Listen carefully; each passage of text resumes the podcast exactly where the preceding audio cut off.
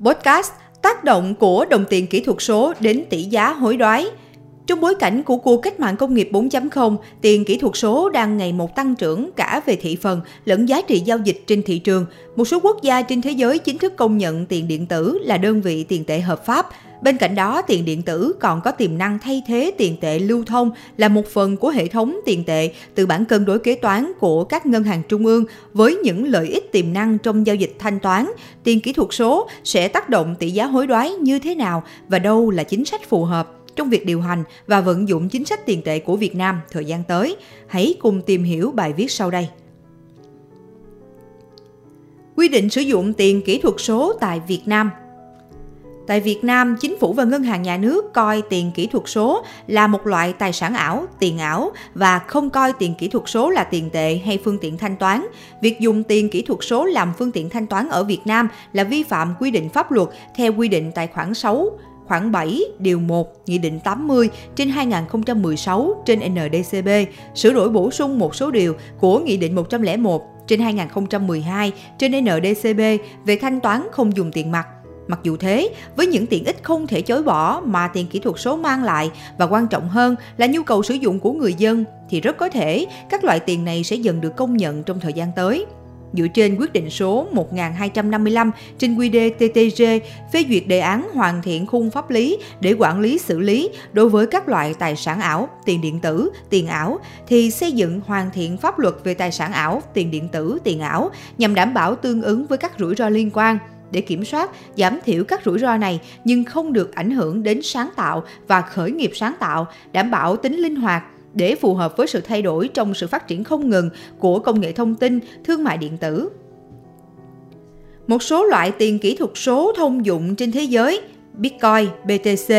Bitcoin là tiền kỹ thuật số vận hành trên nền tảng của công nghệ blockchain. Bitcoin chủ yếu được giao dịch trên các sàn giao dịch tiền số trực tuyến. Khác với ngân hàng trung ương, có thể tùy ý điều chỉnh nguồn cung của các đồng tiền pháp định. Nguồn cung Bitcoin là cố định và không thể bị tác động bởi các quyết định chính trị. Bitcoin là một dạng tiền kỹ thuật số không được phát hành bởi chính phủ hay một tổ chức tài chính mà được tạo ra và vận hành dựa trên hệ thống các máy tính kết nối mạng internet ngang hàng. Nhiều người tin rằng tiền kỹ thuật số có thể được sử dụng để rửa tiền quốc tế. Ví dụ, các ngân hàng trung ương của thế giới đã hoài nghi về Bitcoin vì nó không thể được giám sát, dự đoán hoặc theo dõi. Tiền kỹ thuật số đã trở thành một sức mạnh tự thân bởi vì nó giúp kiểm soát sức mạnh tài chính của các chính phủ và ngân hàng các loại tiền kỹ thuật số như Bitcoin đã tạo ra một thị trường mới, không giống như hệ thống tài chính hiện tại, không có thực thể nào có toàn quyền kiểm soát. Không gian mạng được thiết lập để trở thành người quản lý thị trường đầy gián đoạn này và chi phí giao dịch gần như bằng không, khiến tiền kỹ thuật số vượt trội hơn so với các loại tiền truyền thống theo nhiều cách. Giao dịch Bitcoin là một khu vực chưa được khám phá đối với các ngân hàng trung ương toàn cầu. Từ quan điểm của nhà cung cấp tiền, giao dịch quốc tế làm giảm cung tiền từ một quốc gia và tăng cung tiền ở một quốc gia khác. Giao dịch này được thực hiện mà không cần sử dụng các ngân hàng trung ương và trung gian toàn cầu. Đầu tiên, nhiều người dùng tiền kỹ thuật số cảm thấy rằng các sàn giao dịch phi tập trung phù hợp hơn với cấu trúc phi tập trung của hầu hết các loại tiền kỹ thuật số. Nhiều sàn giao dịch phi tập trung cũng yêu cầu ít thông tin cá nhân từ các thành viên hơn các loại sàn giao dịch khác. Thứ hai, nếu người dùng chuyển tài sản trực tiếp cho người dùng khác, điều đó loại bỏ nhu cầu chuyển tài sản sang sàn giao dịch, do đó giảm nguy cơ trộm cắp từ các vụ hack và gian lận khác. Ethereum ETH Ethereum ETH được nhà sáng lập Vitalik Buterin giới thiệu vào cuối năm 2013 và hệ thống được khởi động năm 2015, ra mắt vào tháng 7 năm 2015. Ethereum là nền tảng phần mềm, phân quyền mở, lớn nhất và được thiết lập tốt nhất. Tính đến tháng 1 năm 2021, Ethereum có vốn hóa thị trường là 138,3 tỷ đô la Mỹ, gần bằng 19% quy mô của Bitcoin theo Thông tấn xã Việt Nam năm 2021. Cũng trên nền tảng blockchain, một chuỗi khối Ethereum tương tự như chuỗi khối Bitcoin. Công nghệ chuỗi khối đang được sử dụng để tạo ra các ứng dụng vượt xa chỉ cho phép một loại tiền kỹ thuật số. Sự khác biệt chính là các khối Ethereum không chỉ chứa số khối độ khó mà còn chứa danh sách giao dịch và trạng thái gần đây nhất. Đối với mọi giao dịch trong danh sách giao dịch, trạng thái mới được tạo bằng cách áp dụng trạng thái trước.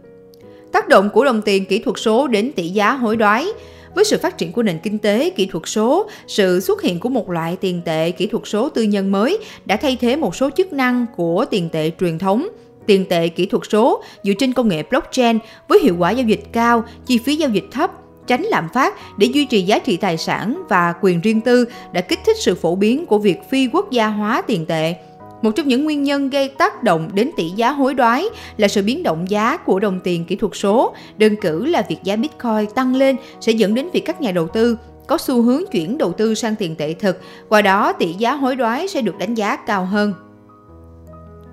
Mặt khác, nguồn cung tiền kỹ thuật số có khả năng tác động đến hệ thống tiền tệ, trong đó 4 chỉ số được sử dụng để định lượng tác động của tiền tệ kỹ thuật số đối với sự thay đổi của hệ thống tiền tệ bao gồm tỷ lệ tiền mặt, mức tiền kỹ thuật số, mức điện tử tài chính và lãi suất. Các sản phẩm tiền kỹ thuật số có tiềm năng thay thế tiền tệ của ngân hàng trung ương, do đó ảnh hưởng đến nguồn cung tiền. Tiền tệ của ngân hàng trung ương là một thành phần trong tất cả các tổng hợp tiền tệ. Ở mỗi quốc gia, hệ thống tiền tệ có những đặc điểm khác nhau trong cơ chế vận hành tỷ giá hối đoái, đặc biệt là tỷ giá hối đoái. Đồng tiền kỹ thuật số có khả năng gây ra ảnh hưởng đến cơ chế này. Hệ thống tiền tệ được xem là trọng tâm của nền kinh tế thị trường ở mỗi quốc gia và ngân hàng trung ương là cơ quan chủ yếu để kiểm soát hệ thống tiền tệ. Nếu các loại tiền kỹ thuật số là cần thiết, các ngân hàng trung ương nên là người phát hành. Điều này đóng một vai trò xúc tác trong việc đổi mới, thúc đẩy cạnh tranh và hiệu quả trong hệ thống thanh toán tiền tệ. Cuộc cách mạng kỹ thuật số đang diễn ra có thể dẫn đến sự xa rời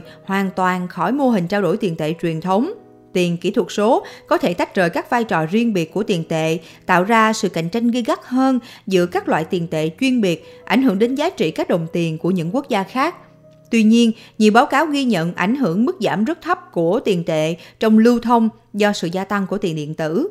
Ngoài ra, tiền kỹ thuật số mang lại tiềm năng tiếp cận tài chính dễ dàng hơn và rẻ hơn, nhưng làm xuất hiện bóng ma vì việc giảm quyền riêng tư và các giao dịch tài chính tiềm ẩn không an toàn. Tuy vậy, cũng giống như công nghệ kỹ thuật số đã không tạo ra văn phòng không giấy tờ, tiền kỹ thuật số khó có thể thay thế hoàn toàn các hình thức tiền tệ hiện có nhưng có thể tác động đến tỷ giá hối đoái. Không thể phủ nhận rằng khả năng chuyển đổi giữa các công cụ tiền tệ và khả năng tương tác giữa các nền tảng sẽ đóng vai trò quan trọng trong việc hạ thấp các rào cản đối với thương mại và thúc đẩy cạnh tranh. Vì thế, nhiều quốc gia cũng đã đưa ra những hệ thống giám sát đối với đồng tiền kỹ thuật số như một sự đảm bảo cho hệ thống tiền tệ quốc gia nói chung và tỷ giá hối đoái nói riêng.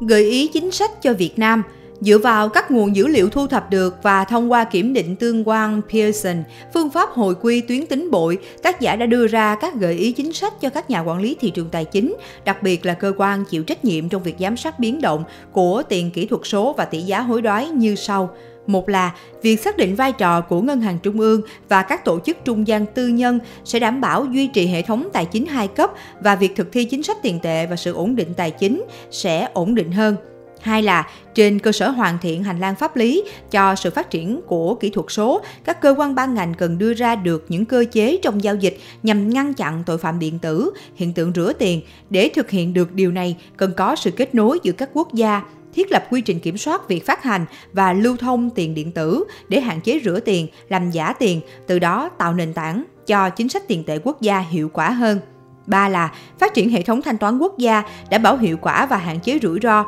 cho các giao dịch thanh toán xuyên biên giới liên quan đến tiền kỹ thuật số, cũng như tăng cường hợp tác quốc tế trong quản lý tiền kỹ thuật số giữa các quốc gia. Ngoài ra, tuy chưa công nhận tiền kỹ thuật số là giao dịch đầu tư hợp pháp tại Việt Nam, nhưng theo xu hướng trên thế giới, Việt Nam trong tương lai sẽ có những tiếp cận với tiền kỹ thuật số Đến khi đó, để hỗ trợ sự đổi mới và nhu cầu của ngành công nghiệp tiền tệ kỹ thuật số đang phát triển, cần xây dựng hệ thống xác định các loại tiền kỹ thuật số và kiểm tra các khuôn khổ quy định về tác động có thể có đối với việc áp dụng và phổ biến công nghệ hơn nữa. Xem toàn bộ bài nghiên cứu tác động của đồng tiền kỹ thuật số đến tỷ giá hối đoái tại website thư viện UEH, tác giả Nguyễn Hoàng Nam – học viên khoa luật trường Đại học Kinh tế Thành phố Hồ Chí Minh, chuyên viên công ty trách nhiệm hữu hạn chứng khoán ACB. Đây là bài viết nằm trong chuỗi bài lan tỏa nghiên cứu và kiến thức ứng dụng từ UEH với thông điệp Research Contribution for All, nghiên cứu vì cộng đồng. UEH trân trọng kính mời quý độc giả cùng đón xem bản tin kiến thức kinh tế số 67 tiếp theo. Tin ảnh, tác giả phòng marketing truyền thông UEH, giọng đọc Ngọc Quý.